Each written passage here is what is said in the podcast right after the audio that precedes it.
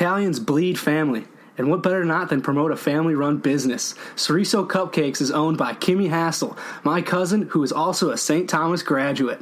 She played softball here, two-time All-American, and also makes incredible cupcakes over at CerezoCupcakes.com. That's SORRISO Cupcakes.com.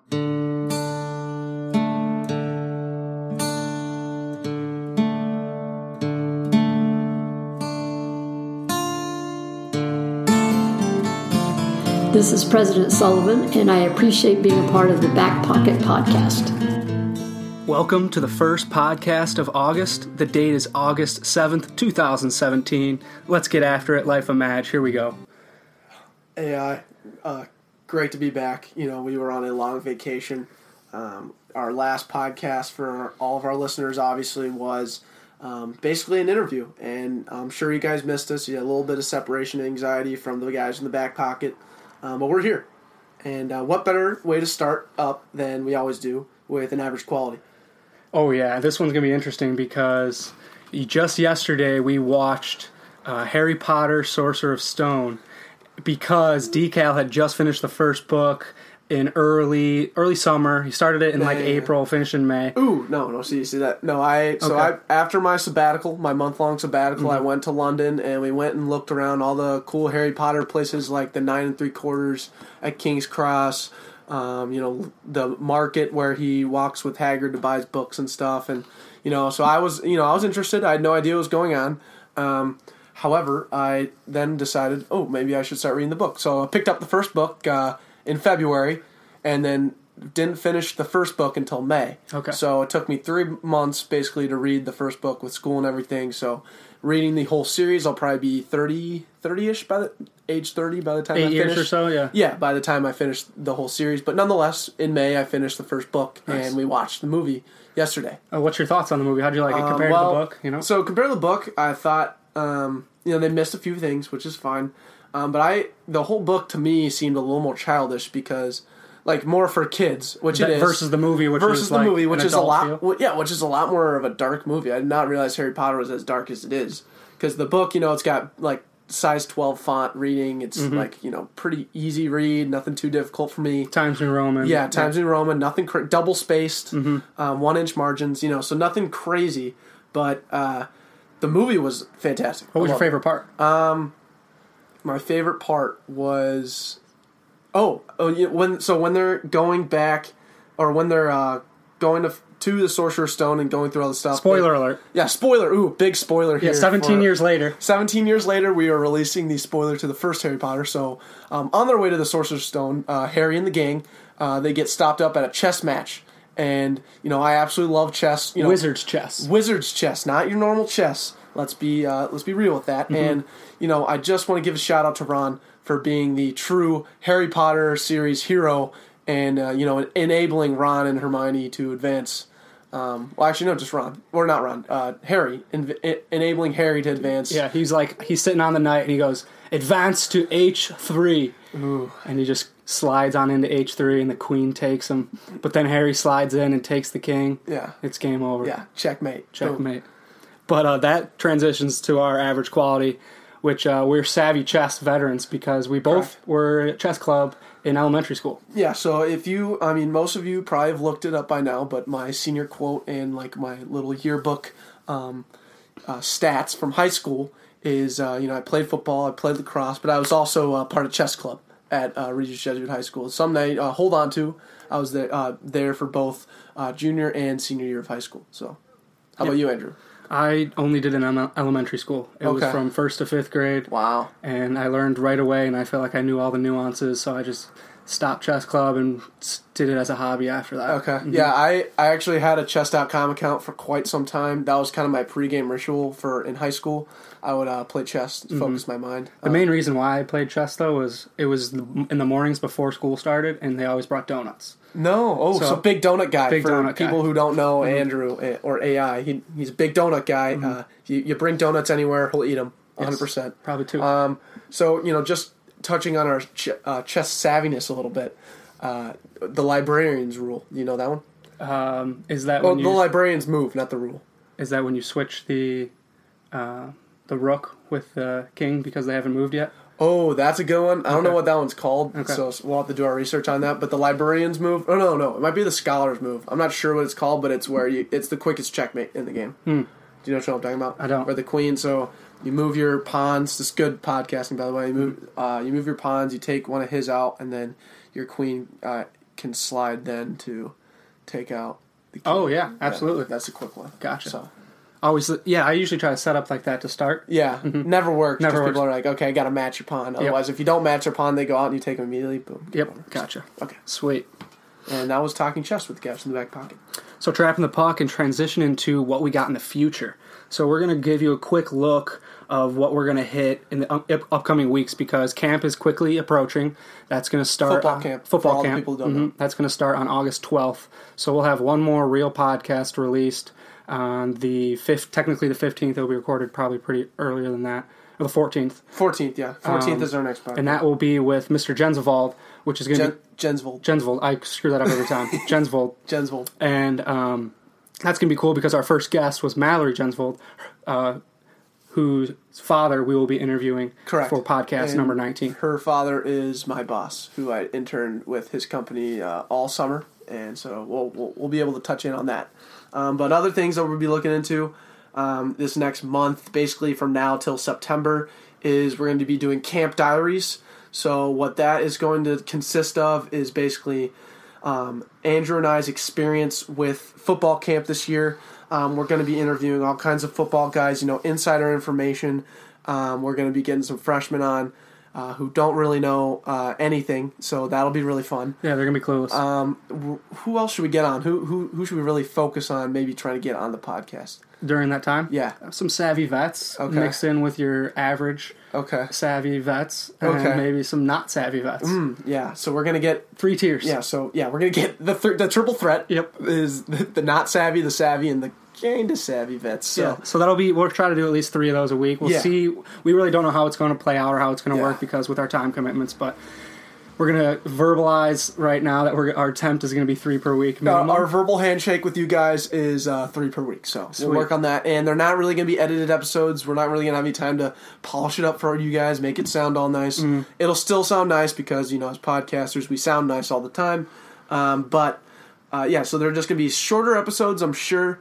And there'll be quick hitters, and so just keep your eyes peeled. It's going to be great. So that's going to be the middle of August till September, and then we're going to roll out back to September where we'll be hitting normal podcasts back around. The start of school. And that brings us a quick surprise to all of our marketing interns. We are in the works of having President Sullivan back on the recurring guest. The July 27th was her birthday. I did not talk to Andrew about this previous, but I sent her an email. I tagged her secretary in it and Andrew in it, told her happy birthday, told her the guys from the Back Pocket were thinking about her, and, the school year's coming up, I gave her my sales pitch, and she's all in. So we're going to get President Sullivan back on at the start of school. She's going to give some great advice to freshmen, maybe some party tips for the beginning of the year. Probably not, though. We'll see. And then another thing that we're looking to do is kind of diversify our podcast. So We've had a lot of girls on the show, or not a lot of guys on the show. It's been pretty much a dude dominated. Don't sell ourselves short, though. We've had two sets of parents on. We've had Dr. Pritchard, President Sullivan, Mallory. So actually, we've done very well. Not as well as we should be doing, but we're gonna try to be better. Yeah. So with our efforts, we are going to try and get more women on. So calling all marketing intern women, and also. That includes. So, yeah, correct. We're diversifying our podcast, and with that, we are getting on the St. Thomas dance team. That we plan on breaking the Guinness World Record of most people interviewed at one time. So we're trying to maybe get 12 to 13 people in here. I don't know how many we're actually going to interview, but if we can get them all in the den, the Washington Capitol, I'll be really excited for that. Me as well. Another one.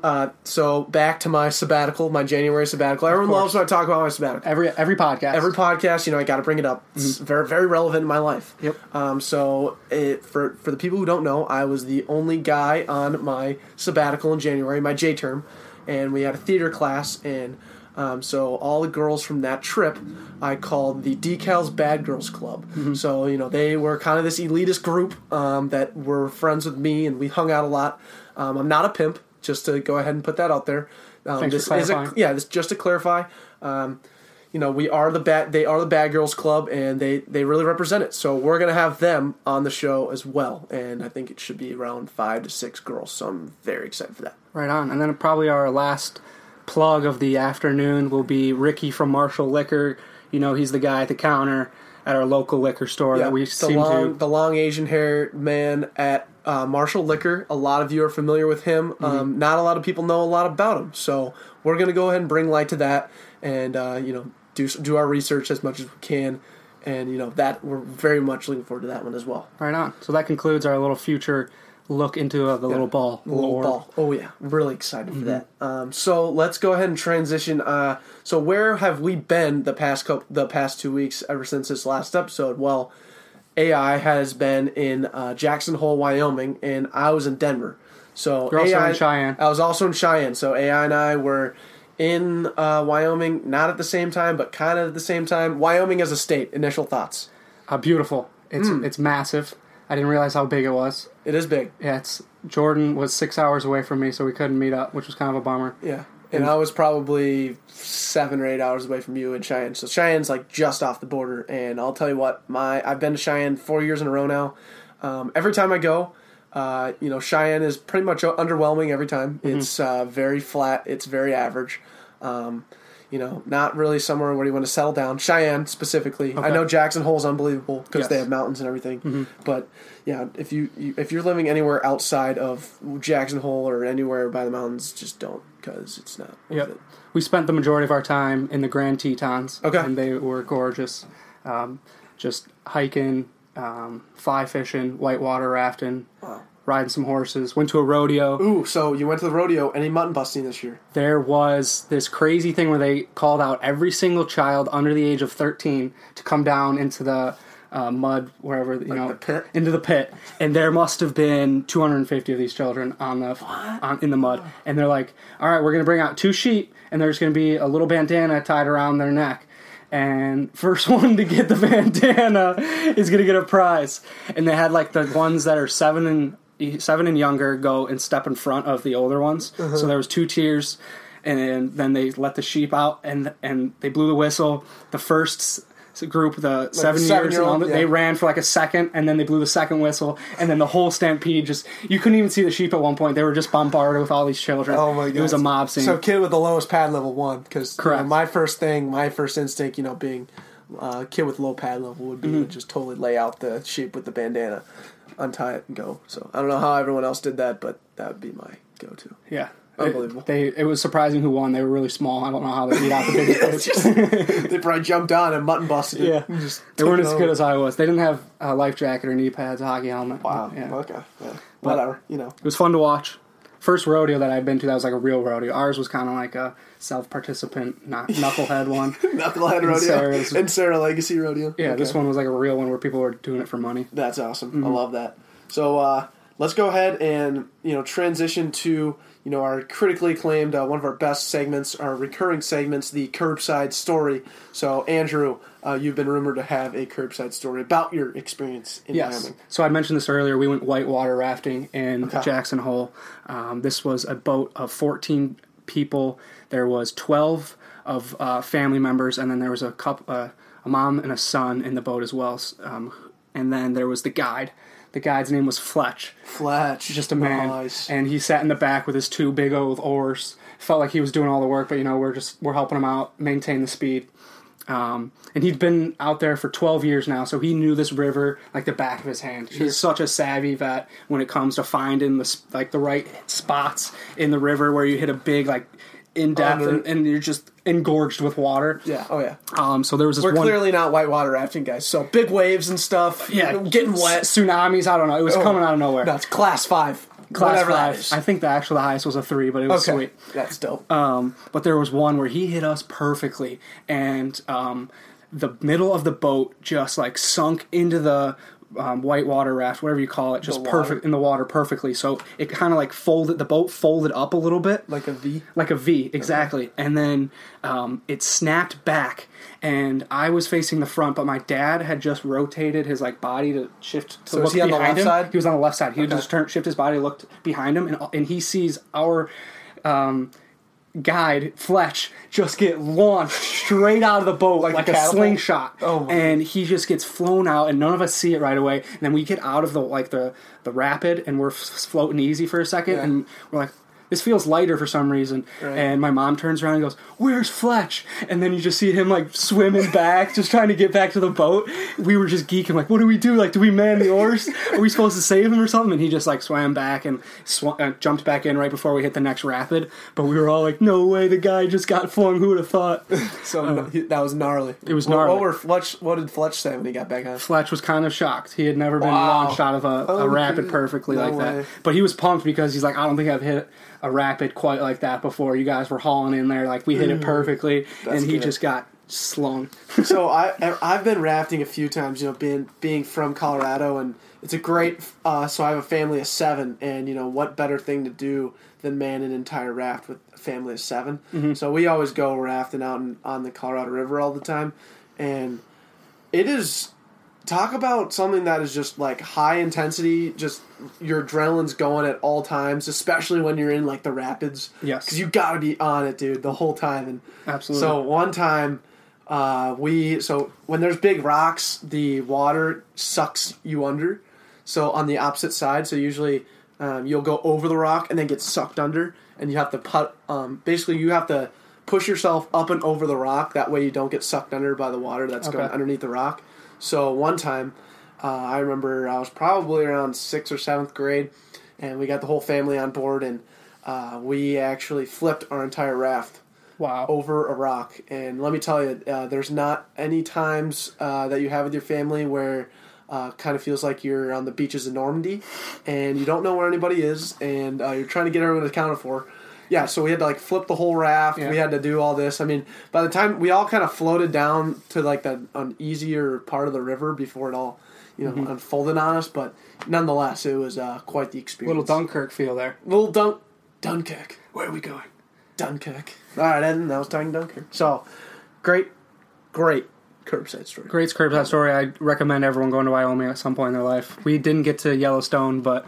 Grand Tetons, amazing time. Looking forward to the next adventure out west. Absolutely. I love the west. So, trapping the puck here. We are going to call this one... Oh, wait, no, we've already done this segment before. Duties as podcasters. Yes. So, you know, there are stories out there necessarily that we don't like to talk about, but as podcasters, you know, as people who get the word out there, we have to do this. So, this one's actually a little bit better, though. I kind of like this one.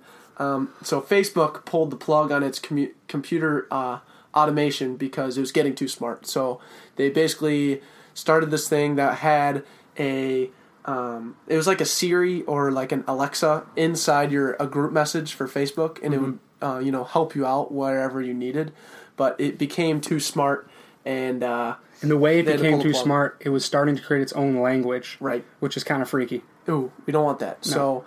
And that kind of alludes to, Elon Musk. You know, he's always out in media, and he's always getting his word out there. And he said, maybe it's our duty as humans to pass off to the next generation of humans to computer automation. So one thing that a lot of people don't know is electric circuits run 20 times faster than brain circuits. So when you can program and train.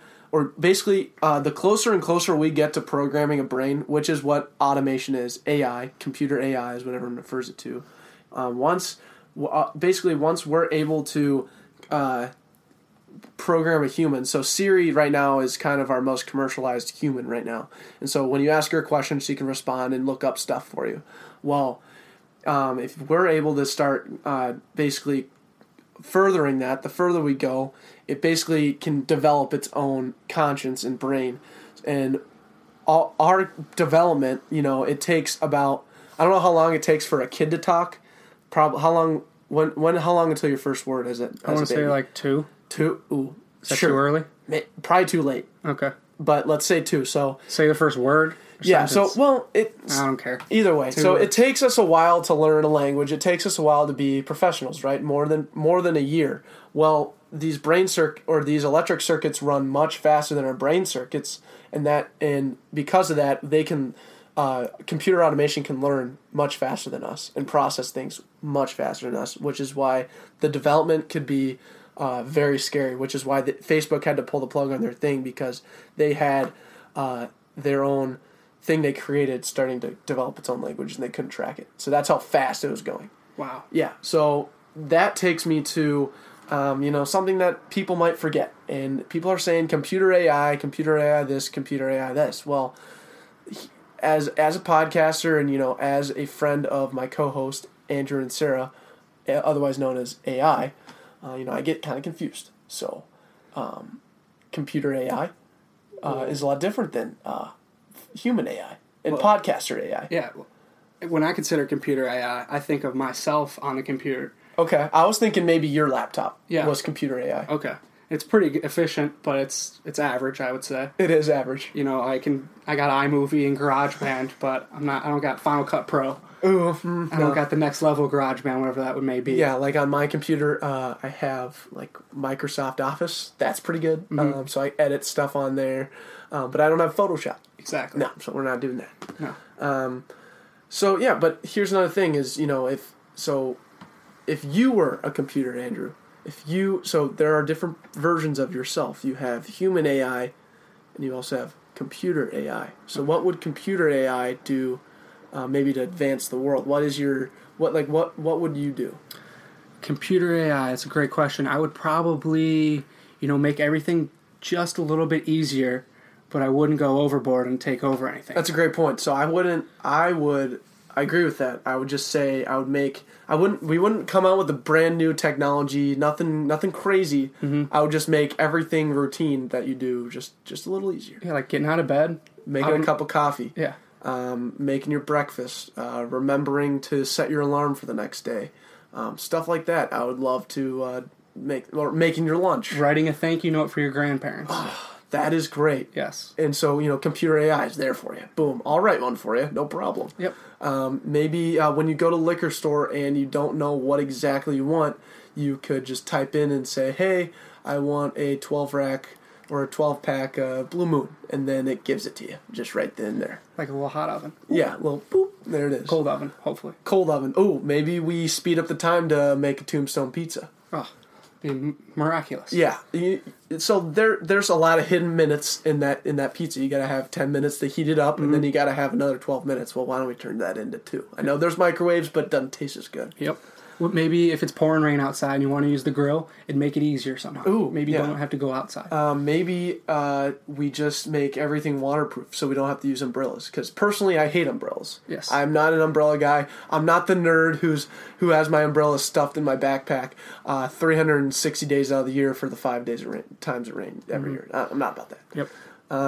Maybe it helps you out with a blister you have on your foot. Yeah, well, maybe when you're running late to class, you woke up a little late. This could be relatable for most people in college. We could definitely maybe just hit a little transportation button, and you get there in 2 minutes instead of 12. So maybe something to chew on. It's good little podcast right here. Yeah, so sorry we have really good ideas. If anyone wants to use them, just make sure you tag Decal and AI at the Back Pocket Podcast. Right on. Absolutely.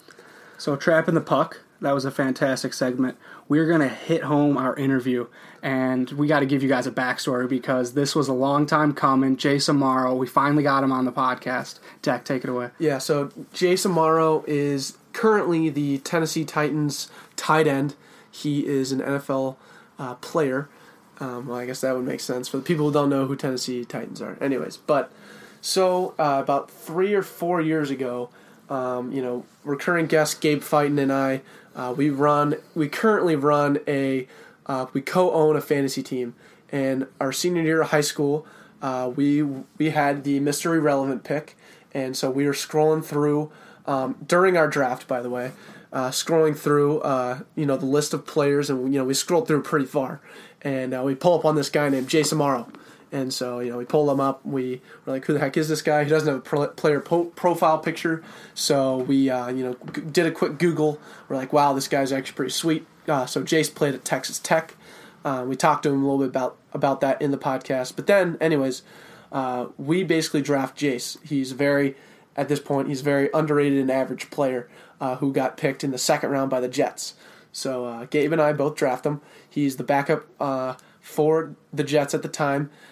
We didn't really play him. His first touchdown catch ever was against the Broncos, and we actually started him that week, so that was great. But anyways, the way I was able to talk to Jace was Gabe and I had always been hitting him up on Twitter, Instagram. We followed him both, and then everything he would tweet, we would respond with something dorky and just funny, telling him about he's on our fantasy team. Eventually, Jace thought this was funny, and so he followed us back. And so if you look on my Twitter right now, I haven't changed it since, but my description for my profile to this day has always had Jace Amaro's biggest fan on there. And ever since we drafted him, we changed it to that, and I think he really appreciates it. Maybe he doesn't even know, but anyways. So then Jace started hitting me up when I started playing football here at St. Thomas, and we kind of developed a nice connection there.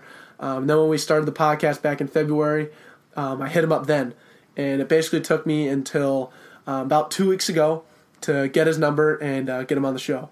So anything from the interview that you loved? I absolutely loved just how patient and how accepting he was towards all of our questions and everything. He has no obligation to reach out to us and talk to us, yeah. But he took time out of his day. He'd actually just finished time at the Salvation Army, yeah, where he was passing out ice. What was it, ice cream? Snow cones. Snow cones. Yeah, he's a good guy. So enjoy. We thoroughly enjoyed. Oh, yeah. Jace was great. So let's go ahead and kick it to it. Today we have an NFL tight end, actually our third tight end here on the podcast. He is a second-round draft pick from the New York Jets out of Texas Tech, where he was All-American. Let's welcome Jace Amaro. Welcome, Jace. Hey, guys. Thanks for having me on. No problem. So first question, we do this with all our guests. Being an average podcast, doing everything that we do, what makes you average? Tough question. I would say, from a daily life, aspects, maybe there's a girlfriend. I mean, I've only had one girlfriend in my life, so and that was 6 years ago. Maybe having a little trouble, with the communication skills, I guess. Hey, no worries. Just, it's just part of the process. Just going out there and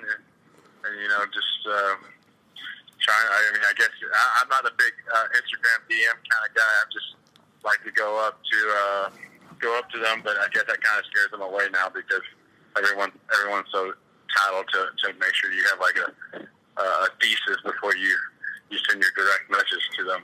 So for me, I just think that the world now is kind of revolving around social media a little too much, where people get off guard when you just go up to them trying to have a little casual conversation.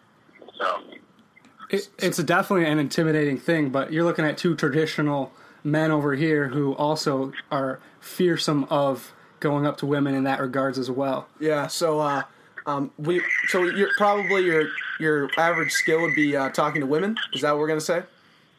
I feel like I got really good skill at talking to them. It's just getting to talk to them. I'm not afraid to go up to talk to them. It's more just the fact that they might just think I'm weird to go up to talk to them. So it's it's like a paradox deal where you try going up to talk to somebody and they don't want to talk to you. Or, maybe this is, like I said, everyone is so entitled to make sure that from text messaging to Facebook or direct message on Instagram, it's just that's just kind of a new world we live in.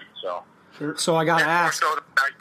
It's more so the fact that I've really only been in a relationship for about 2 months, my entire 25 years of living, so wow. Maybe that's what makes me average. So I got to ask, how did that relationship start? High school. She was just one of my really good friends, and we dated for a few months, and then went to college, and that was that, really. So never really just kind of played the field after that. Just, you know, had the college fun life, and then just kind of, you know. But nowadays, there's so much things that you get. There's a lot more. There's a lot more risk than there is reward going into to doing those things. Maybe staying a little too late at night, going to the bars a little too much. So I try to stay away from all that stuff. Oh yeah, you bring up a great point. Possible. Well, I'll tell you what, Jace. You come out to St. Thomas, out in St. Paul. We'll show you a great time. A lot of really good looking girls here. Maybe they'd slide into your DMs. We have a few connections here, not to brag, being, you know, football players. So all the girls like football players here. So I don't know how it was at Texas Tech, but you know. Yeah, I might have to hop in the old teleporter and just teleport on up there. Well. Warm it up and get it going. Okay. So the oil, you know, change the oil and stuff. So we'll see. Absolutely. All right. Cool. So, you know, moving on here. Thank you for that, by the way. Great average quality. I love that. So now, we kind of pride ourselves on tight ends. We've had two tight ends on the show before. A little less athletic and a little smaller than you, but. We just wanted to ask you, you know, in the NFL now, the evolution of the tight end is, you know, always evolving, as you know. So how are tight ends kind of viewed now in the NFL, in the locker room, with your teammates and things like that? Well, like you said, you know, it's always, you know, evolving. You know, every single year there's, you know, the whole NFL is evolving, so you kind of have to adapt to it. But kind of on the tight end aspect, there's the guys that can block, there's the guys that can catch, and then there's rarely the guys that can do both. So it's kind of going to the guys that really can do both, kind of stick out the most in the NFL. I mean, there's a flip side. I think, you know, obviously for the most part, the guys who can catch kind of get the names in the paper. So it's just, you know, there's a mixture of aspects between the guys that can do both, but. I mean, obviously, the guys, you want to catch the ball, you want to score touchdowns and stuff, you know, and stuff like that. So you really want to be able to do both to get on the field and be able to play. You know, because there's always that one guy who can just catch, and you know the coaches, you know, specify plays for them and stuff like that. But you know, the guys that can do both are really the ones that are able to do the most in the NFL, you know, longevity-wise. So to me, I think. It's definitely an evolution game. I mean, I've started to finally pick up on the blocking schemes and stuff. I didn't really do that in college, so you know, I'm excited for this year and for the plans that, you know, Tennessee Titans have for me. So, do you feel like in the locker room you get categorized more with the O line or more with the receivers? It's just. You got to be able to, like, you know, it's kind of a both thing. You got to be able to block like a lineman. You got to be able to catch out your receivers. So, you know, for me personally, maybe receiver, because I guess I'm more of a receiving guy. But you know, we do a lot with the linemen as well. So it's definitely, you know, a 50-50 kind of deal. Like I said, I mean, Tennessee's kind of a different team where they have a lot of pride with their tight ends. You know, our head coach was a tight end. He used to play. Played back, you know, way back when, and was a tight end for 8 years, 8 seasons, and so he knows, you know, what it takes to be a successful guy, and he expects all of the tight ends to be able to do both. So, sweet. So, kind of transitioning here, just out of curiosity, from, you know, the guys from the back pocket, being kind of Midwesterners. For myself, I'm from Denver, kind of grew up around there. Football is pretty average there, and then Andrew, he's from Chicago, which is a little bit bigger of a deal, but you're from Texas, which is the biggest of deals when it comes to high school football. It's Mecca in Texas. Yes, so we just kind of wanted to ask you, is high school football in Texas, is it what everyone says it is? Oh, yeah. It's pretty big. I mean, you got stadiums out here, you know, kind of pushing 25,000 from high school stadiums. It costs a lot of money, and I mean, every game that I played in high school, there was at least 10,000 people there. My last game in the playoffs, and it was played at our district stadium here in San Antonio, Texas. There was about 25,000 people there, so You know, it's huge. I mean, you play football because you're in Texas, and you know, football is king in Texas, and that's just the way it's been for too long, you know. So there's always a lot of pride. There's a lot of great players that have come through Texas, that play Texas high school football, and it's kind of just like you have that battle between Florida, California, and Texas on supposedly who's the better state. I mean, obviously, every state's a little different. I mean, Florida probably might you know, Florida might have it kind of is traded with them, where they got the faster players. California, I think, is kind of similar to Texas, but I mean, you know, who really knows? But I just know that here in Texas, you know, people shut down, you know, businesses in small towns just to go be able to go watch, you know, the local high school team, wherever that may be. So. Yeah, that's incredible. We have one player here at St. Thomas from Texas, and he says the exact same thing. So it's really good to get that same perspective. And did you know that you wanted to continue playing football in college in Texas? Was that where you're getting your major like looks, and is that where you wanted to go? Both my parents went to Texas Tech, so and I kind of grew up. My dad's from Lubbock, so I grew up pretty much a Texas Tech fan from day one. So. It wasn't necessarily that I wanted to play in Texas. It was just the fact that I just loved Texas Tech so much, and that was my dream school, and that's where I wanted to be at. I mean, obviously, if I hadn't grown up there, you know, whatever was the best situation, or you know, whatever was the best thing for me throughout college, or would have been throughout college. Obviously, it would have been a different choice, perhaps. But you know, obviously, I don't know that. It was just something where both my parents went to Texas Tech, so. I just was in love with it. That's great. So you're a legacy. So you were recruited by Tommy Tuberville, correct? Yes. Okay, and then 2 years under Tommy Tuberville, and then Kliff Kingsbury came in, correct? Is that also correct? Yes. Yes, okay. We do our research at the Back Pocket, so not to brag, but I'm glad we nailed that. So I guess just talk to me a little bit about your college career.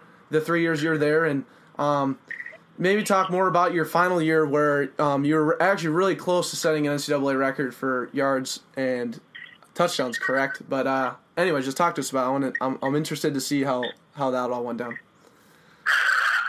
Well, I mean, kind of fast forward into my second year at Tech. You know, I was having a really good year. We, you know, going into the sixth game, we were 4-1.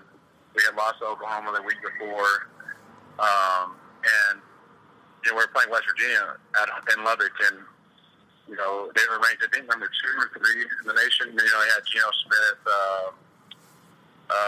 and the two receivers. I can't remember the names.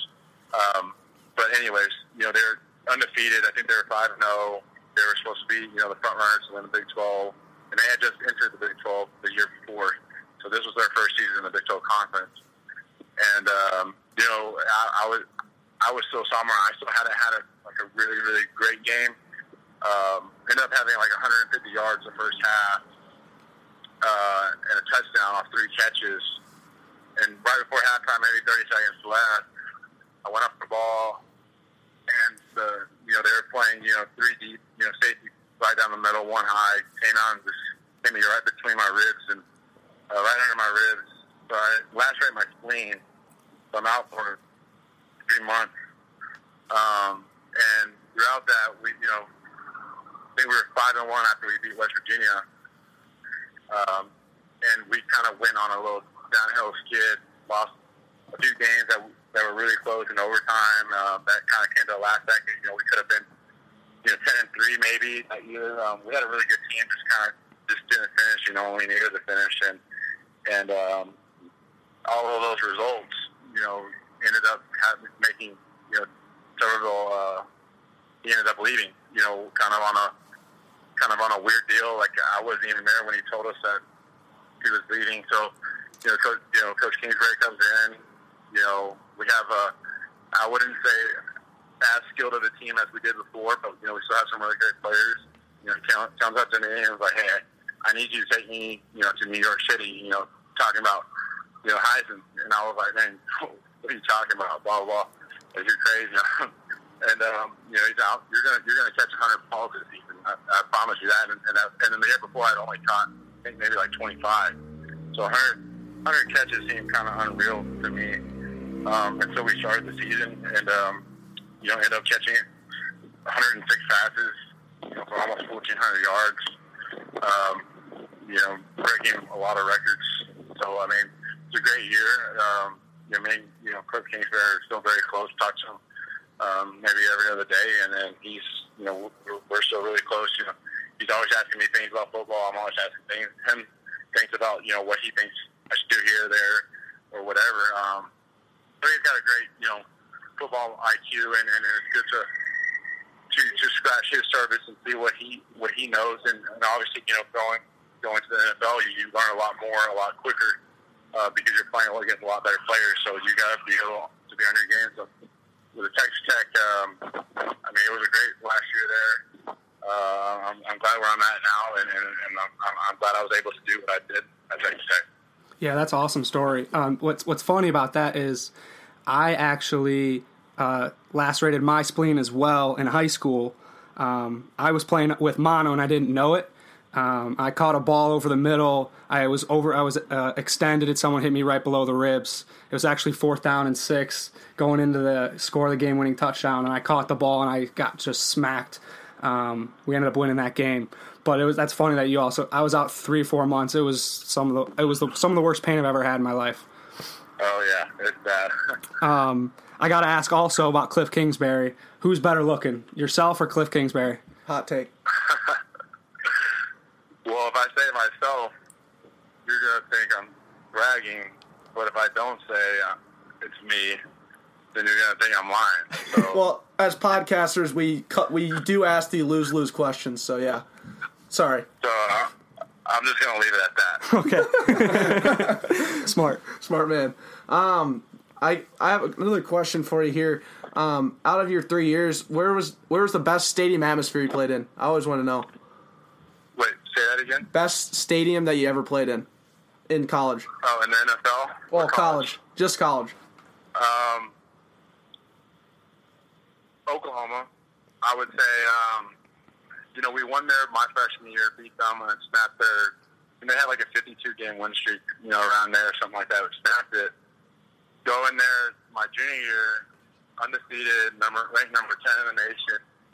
And I don't think I've ever heard a stadium hotter than that game. Wow. And, I mean, we ended up losing by a touchdown. It's a really good game. It was a really good game. We went back and forth for the last few minutes, and, you know, unfortunately we didn't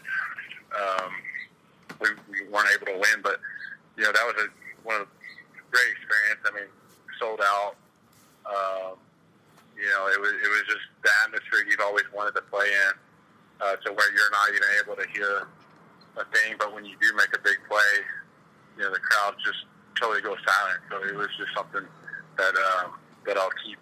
You know, regardless of that we lost. Yeah, right on. That we lost. It's still a great fun experience. Absolutely.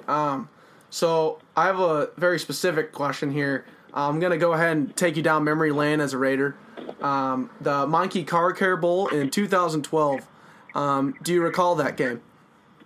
2012, what game was it? Your bowl game in 2012.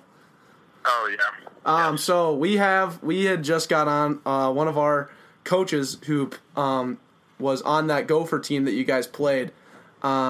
And we all know, being Jace fans, that you got thrown out of that game for punching Derek Wells after you pancaked him into the end zone. Wanna apologize? I want to apologize. Yeah, to Derek Wells. No, because he made me miss half a game. Yeah, there you go. So I guess did you guys end up winning that game? By the way. We did. Okay. Okay. Cool. I just wanted to know if you remembered that or not, because I thought that was one of my favorite things. Why? So why'd you punch him? It was just more of like a little tussle. So I wouldn't say it was a punch. It's a football play. It was. You know, your mind goes where you're football. You know, yeah. It's football play. Simple as that. Yeah. Who knows? You know, it was just reaction. I don't know. So then you ended up foregoing your senior season after this. Was that was your junior year, or is that sophomore year? Oh, sophomore year, I'm pretty sure. Sophomore year, yeah. Sophomore year, so then you had your junior year. Okay. And then you ended up foregoing your senior year. What went into that decision? Was that a pretty stressful time in your life? I think the decision was that fact that that we were just young. We were losing a lot of guys on defense. The quarterbacks, you know, were uncertain. We had a kind of a quarterback carousel that year, from Davis Webb to Baker Mayfield, back and forth. So just never felt secure. I mean, even though I played really well, I wasn't sure about a lot of things, and that's kind of what led to my decision. So okay. So hey, can you guys give me 15 seconds? Yeah, go ahead. Yeah, no worries. Let's go down to the NFL now. NFL. Yeah. Yeah, that's.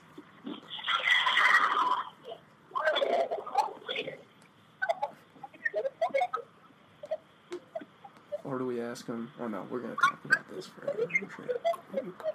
We don't want you to. I don't want to. You don't want to? I don't know. I'm starting to feel bad. That's how long I'm taking. But he's answering these questions pretty awesome. Yeah. No. What was Matt doing? I mean, he left. He drove. You know. Yeah. There's a drive by. Through something. Yeah. Oh, I love how you just shoot him. Yeah. Oh, should we ask him about? All right. Sorry about that. No problem. No, you're good. So Texas Tech. Just one last question about Texas Tech. Really good quarterbacks there. Power rank your top quarterbacks between David Webbs and Patrick Mahomes. Who's your favorite out of those two? Or Baker Mayfield, I guess technically too. Just the ones I played with, or kind of just all time. All time right now. What are you looking at? You know, obviously Pat put up the best numbers, but I'm a big win-loss kind of guy. You know, like, the guys that can pull off upset, they had one good year, they struggled last year, didn't really play, he played about half the season in freshman year, had some really good games, but, I mean, it's hard not to say, you know, Kingsbury, maybe. I mean, Kingsbury, Pat, then maybe, Graham Harrell. I'll throw Graham Harrell number one, then Pat, then Kliff Kingsbury, maybe Davis after that. I mean, the guys that are getting drafted, getting drafted for a reason, you know, so it's I think the only knack on Pat, you know, is that I don't think he ever beat a ranked team. So that's kind of interesting to me. Usually Texas Tech's kind of known for upsetting at least one team a year. I don't believe he ever beat a ranked opponent. So if he would have beat a few ranked guys, I mean, he would probably have been number one for sure. But besides that fact, I think that's like his only con. So okay, I respect that.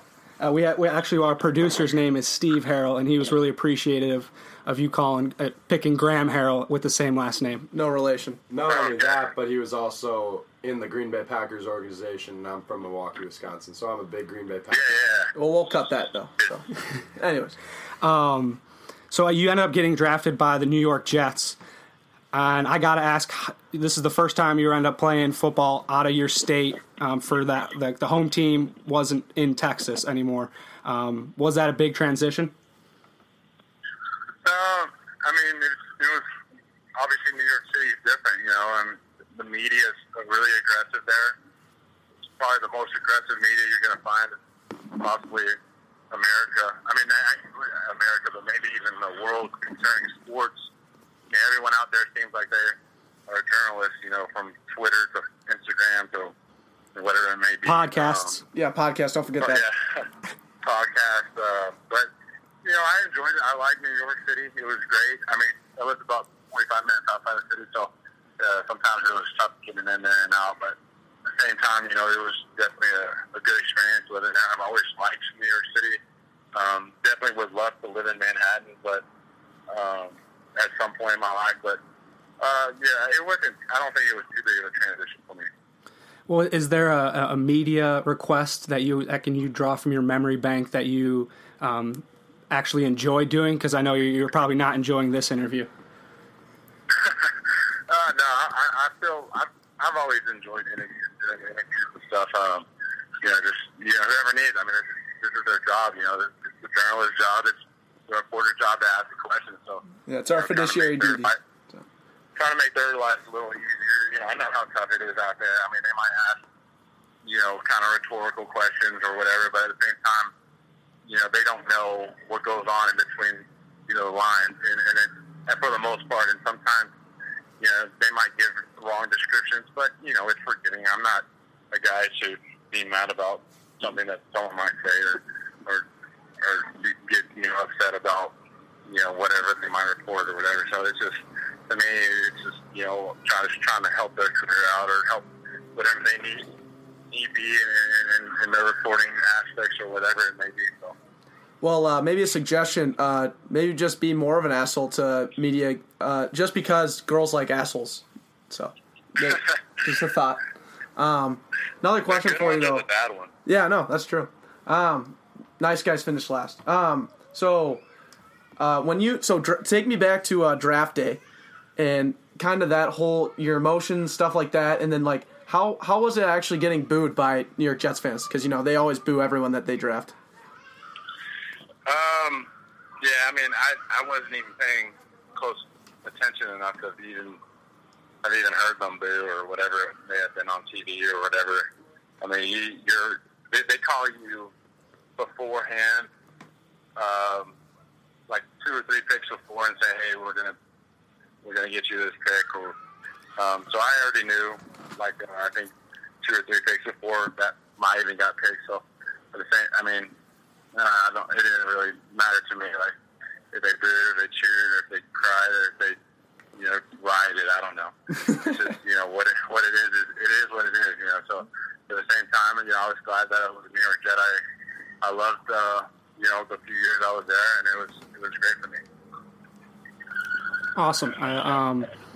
With you playing in New York City, big city, I've been there a few times, and it's overwhelmingly large at times, for sure. During your experience there, would you say you have two roses and a thorn, like two positives and a negative for us playing in New York City? The food was awesome. I mean, it's hard to find that many restaurants in a small area, but it's not even just that. It's more of a diversity of each restaurant, and that you can't ever really go to the same place twice, you know, and get the same experience. So that was, you know, great. I love the city. I'm a big museum guy. Like going to like all the little, you know, art shows and stuff like that. But I guess the thorn probably traffic. Sure. Yeah. Too many people there. Too many people in a hurry. Yeah, they get angry if you're taking your sweet time. So getting in people's way. That's probably the worst part about it. Wow, that's interesting that you brought up museums. We'll have to add that to your Wikipedia page. But what's your favorite museum? I'm interested. I'm just gonna stick with the hometown San Antonio, the Woody Museum. You probably never even heard of it. No, we haven't. What is it? It's actually just got redone.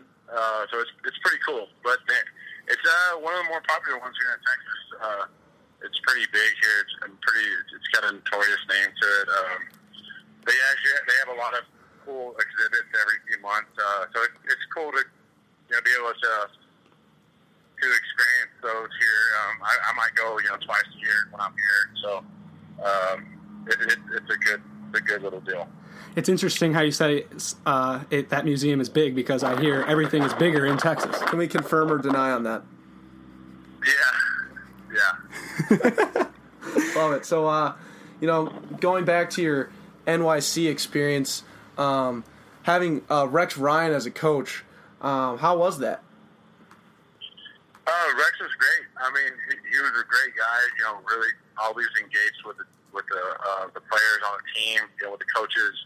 You know, unfortunately, you know, we just didn't win enough games my rookie year. That's, you know, it's just kind of a result of the league, you know. You know, whatever it may be. But it was a good experience. Great coach, great defense coordinator, and that's really it. Huh? Oh, I just stopped talking about Rex Ryan. Steve, you got a question for him? So, Jace, I was just doing a little search into the web, and I found that when you were playing under Rex Ryan, there was some verbal conflict.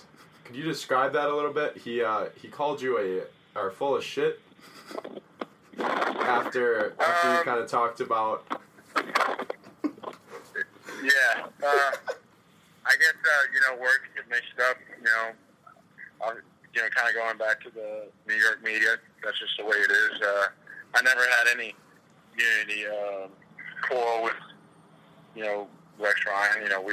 We left on a good note, and we're on a good note now, and that's really it. So cool. So, being Rex Ryan, the football guy that he is, do you have any like crazy stories about Rex Ryan? Any kind of football guy kind of story? He was just always funny, in the meetings. Great guy, always trying to make us laugh and make sure that we, felt, positive and happy through the practices and stuff like that, But at the same time, he kept a very serious demeanor, too. So, to me, the 1 year or the few months I was with him, there really wasn't too many crazy things going on throughout the facility. So, but he was just a really players coach kind of guy, and I think all the players loved him, and he was a good, he was a great coach, so. Awesome. So transitioning to your next spot in your career, playing for the Tennessee Titans, hometown in Nashville, which they're known for country music. I'm just kind of curious, who's more of a country city or a country state, Tennessee or Texas? Tennessee, I would say. Because I'm from San Antonio, so you don't really see that. I think maybe Dallas might be more country than more of a country city, but San Antonio, Austin's real. I don't think Austin's. I go to Austin, and Houston, and I don't think it's. I would say Tennessee or the central. Yeah, probably Tennessee. Sweet. Seems like it. So, kind of looking forward here after your first year in Tennessee, and made the most of your opportunities, did what you could. How's it been working under like a savvy vet like Delaney Walker? And as Mariota as your quarterback? Me and Delaney are really close. He's a great guy. He's always telling me how to do this, how to do that. He's obviously been in the league for a long time. And Marcus, he's the guy. Puts his head down, and just gets to work. And then that's what a great quarterback needs to do. Doesn't say too much, but says enough at the same time. So. I think the whole team's just really on the point where they know what they want to accomplish. Sweet.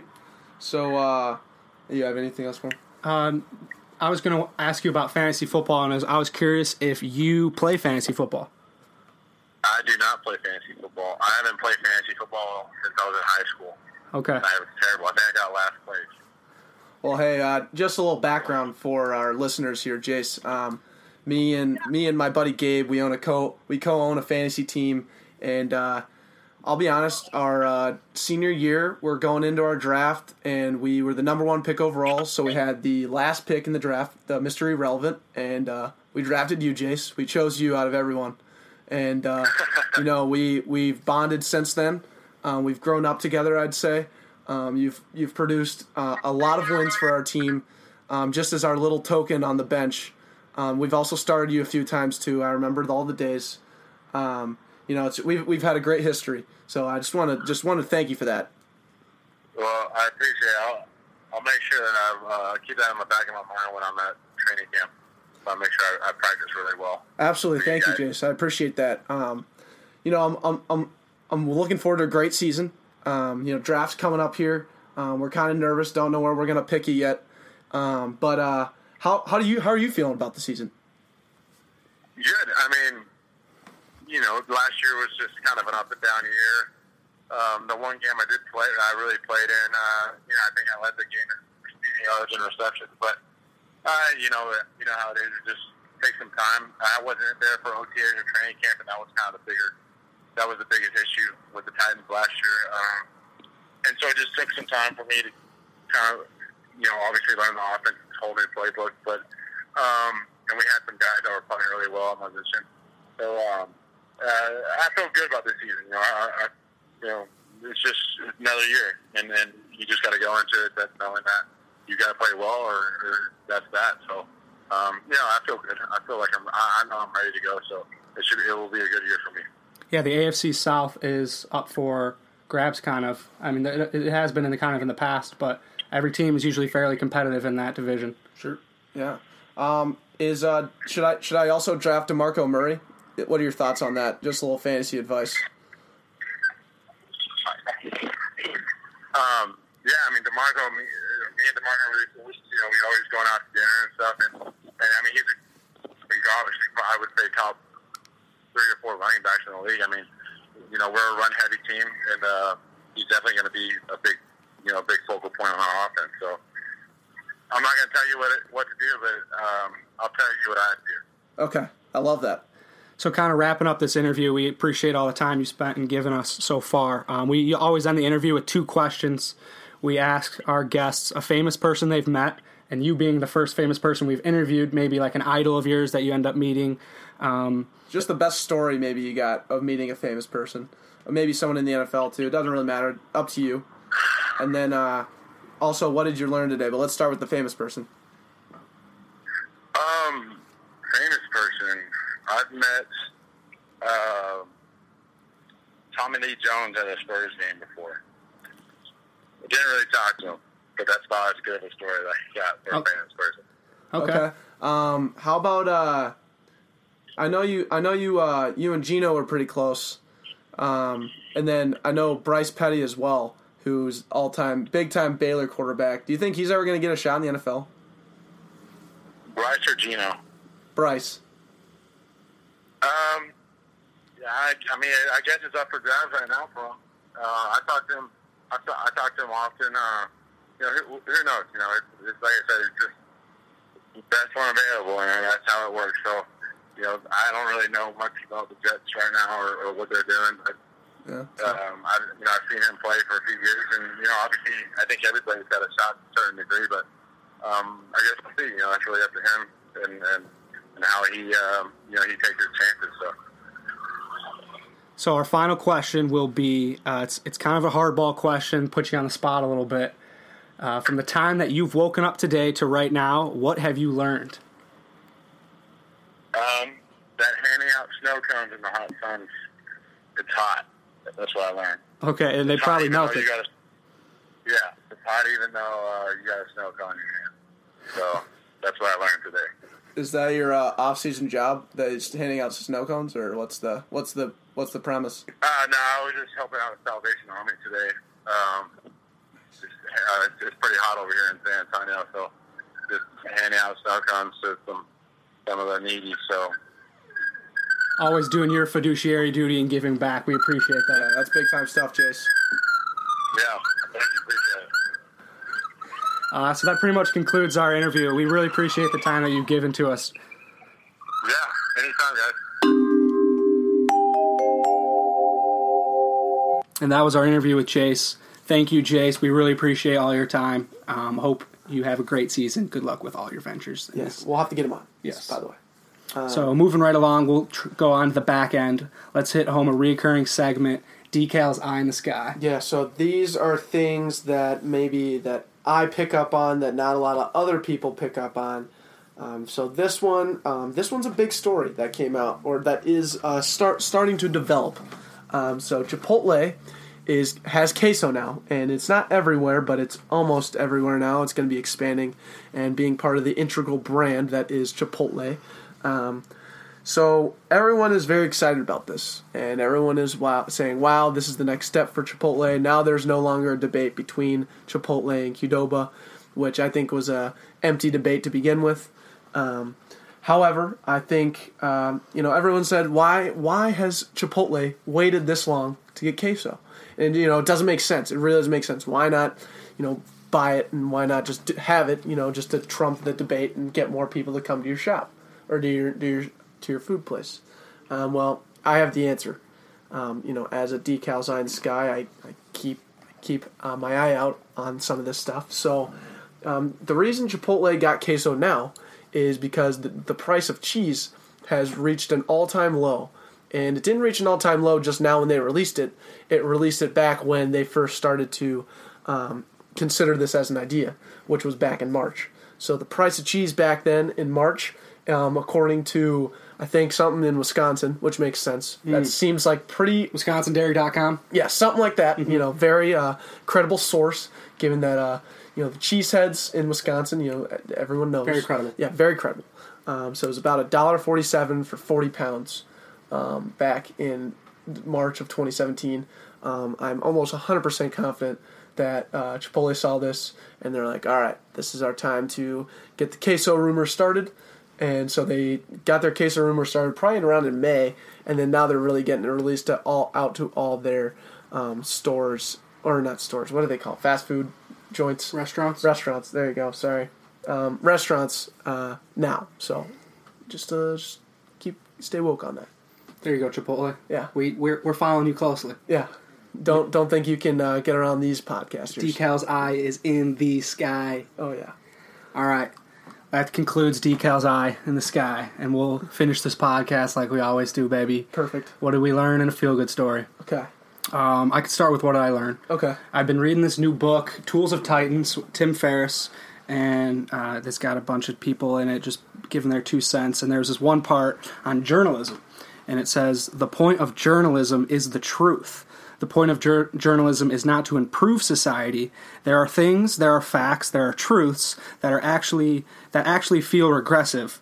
But it doesn't matter, because the point of journalism is to make everything better. The point of journalism isn't to make everything better. It's to give people accurate information about how things are. Okay. And I feel like that transitions right to what we do. We just tell it how it is. We give our 2 cents, but at the end of the day, we're like, it's just an average point. We want to give our opinions, but we're really just telling everything how it is. How it is, exactly. So we're not the guys, you know, maybe using others for our benefit. So, you know, a great example would be ESPN just nonstop talking about LeVar Ball.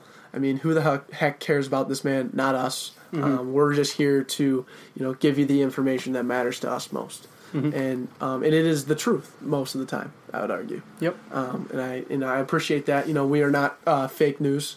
We can go ahead and put that out there. Be comfortable saying that. I am comfortable with that. So that's what I learned. Yeah. How about you, Deck? And so you know, so what I learned. This came out. This was probably known by a lot of people since 2011. I want to say, but Dodge, the car company Dodge, is not the same as Ram. So Dodge owns all normal cars and everything, but the Ram trucks are no longer Dodge Ram trucks. It is simply just Ram trucks. So Dodge is no longer a part of that, which is kind of wild. So if you ever look around and you see the new Ram truck, you'll see that original Dodge logo with the Ram. And then if you're looking at new, you know, normal Dodge cars, then you'll see the words Dodge on it rather than like the Ram symbol. Huh. So something to look out for there. I had no idea. And now they're two different companies, but it was since 2011. So that's good to know. You're always informing our listeners to be a little more savvy. Yeah, a little savvy when you're going out to buy a car. And you don't ask for a Dodge Ram, otherwise you're going to get a 2011. You want to get the new Ram truck. Boom.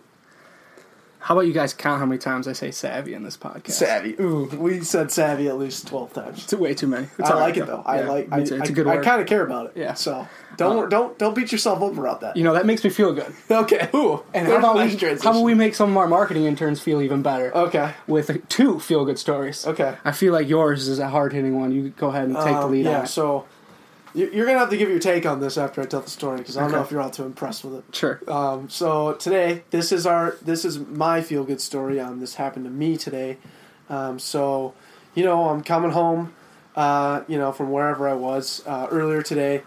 And, you know, Michael Hannon shoots me a Snapchat. Nothing, no caption, no nothing. It was simply a drum kit.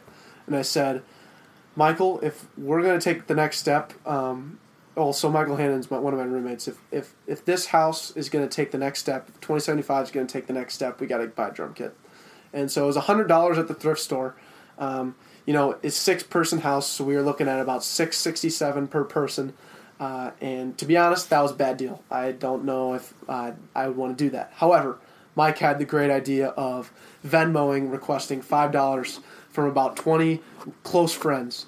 And let me tell you, I couldn't be more proud of the people who donated $5 via Venmo to us. How many? And so we got about, in counting right now, we're at $70.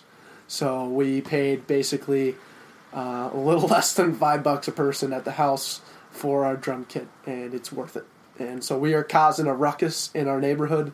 Who knows how long this is going to last for, but we didn't pay $100, and a lot of people donated for us to get a drum kit. So it's pretty awesome. You want to hear my take? Yeah. One word. Savvy. Savvy. Oh, I love it. Good work, Doc. Thanks, man. Thank you, Michael, though. Michael Hannon. Shout out Michael Hannon. Great stuff. So my feel-good story is going to go back to the Wyoming trip. I mentioned that whitewater rafting already. Okay. Well, there was that family, Lily and her son, Chuck. And Lily, so this was a Chinese family. Okay. I hate to stereotype, but, you know, when you say Lily, they were a Chinese family. Okay. The mom spoke English. The son did not. Okay. So whenever he spoke, she had to translate for the rest of us. That's got to be kind of hard for when you have to communicate pretty fast when you're out in Dunkirk, rafting. Sure. So there's the thing where you could ride the bull, they called it, where you'd sit at the very front of the raft with your feet over the raft, and you'd be holding onto a rope. And so he was sitting on the edge of the raft. This is Chuck. How old is this kid, by the way? He's 9 years old, but he's a pretty big 9-year-old. And his name was Chuck when his mom's Lily? He said his name, and we thought we heard Chuck, so we started calling him Chuck. And then my mom was like, "Are you guys sure his name's Chuck?" And we're like, and then we asked Lily, "Well, we couldn't make out what he said. What's his name?" He's like, and she's like, "Chuck is perfect. He'll go with." Actually, Chuck. We're gonna call him Chuck now. Okay, so he accepted it. It was approved. So we called him Chuck, and he was sitting at the very front, riding the bull, holding on to this little rope. It was similar to my little mutton busting story almost, okay. But he's hanging over, and this is in water though. So we're right water rafting, and Fletch in the back goes, "Hold on tight, we're about to hit a big one." So he's holding on, and we hit this splash, and all you see is just white water. Everyone's just covered in it, and then we get out of the little rapid, and he's gone. He's not on. Chuck is no more. Chuck is gone, and I'm the first person to make action on this. So I stand up and I look over, and I just see Chuck with a little smile on his face, holding onto the rope right below the boat. Below it, yeah. And he had a smile on his face. Yeah, a little smile. That's a psycho. It was the best thing he had ever experienced. Oh my! So I reach over and I just pull him right out of the water, place him back up. Lily comes in hugging me. I'm like, I just doing my fiduciary duty of helping as a fallen soldier. And we saved Chuck from, he actually had a blast, so I don't know if I really saved him, but I pulled him out of the water, and it was a feel-good story for sure. Oh, wow. So you made Lily feel a little better. Yes. And we hope that we made our marketing interns and our listeners and everyone who enjoyed this episode, I hope we made you guys feel a little better as well. So with that, have a great Monday, and we will see you next week. Love you guys. Take care.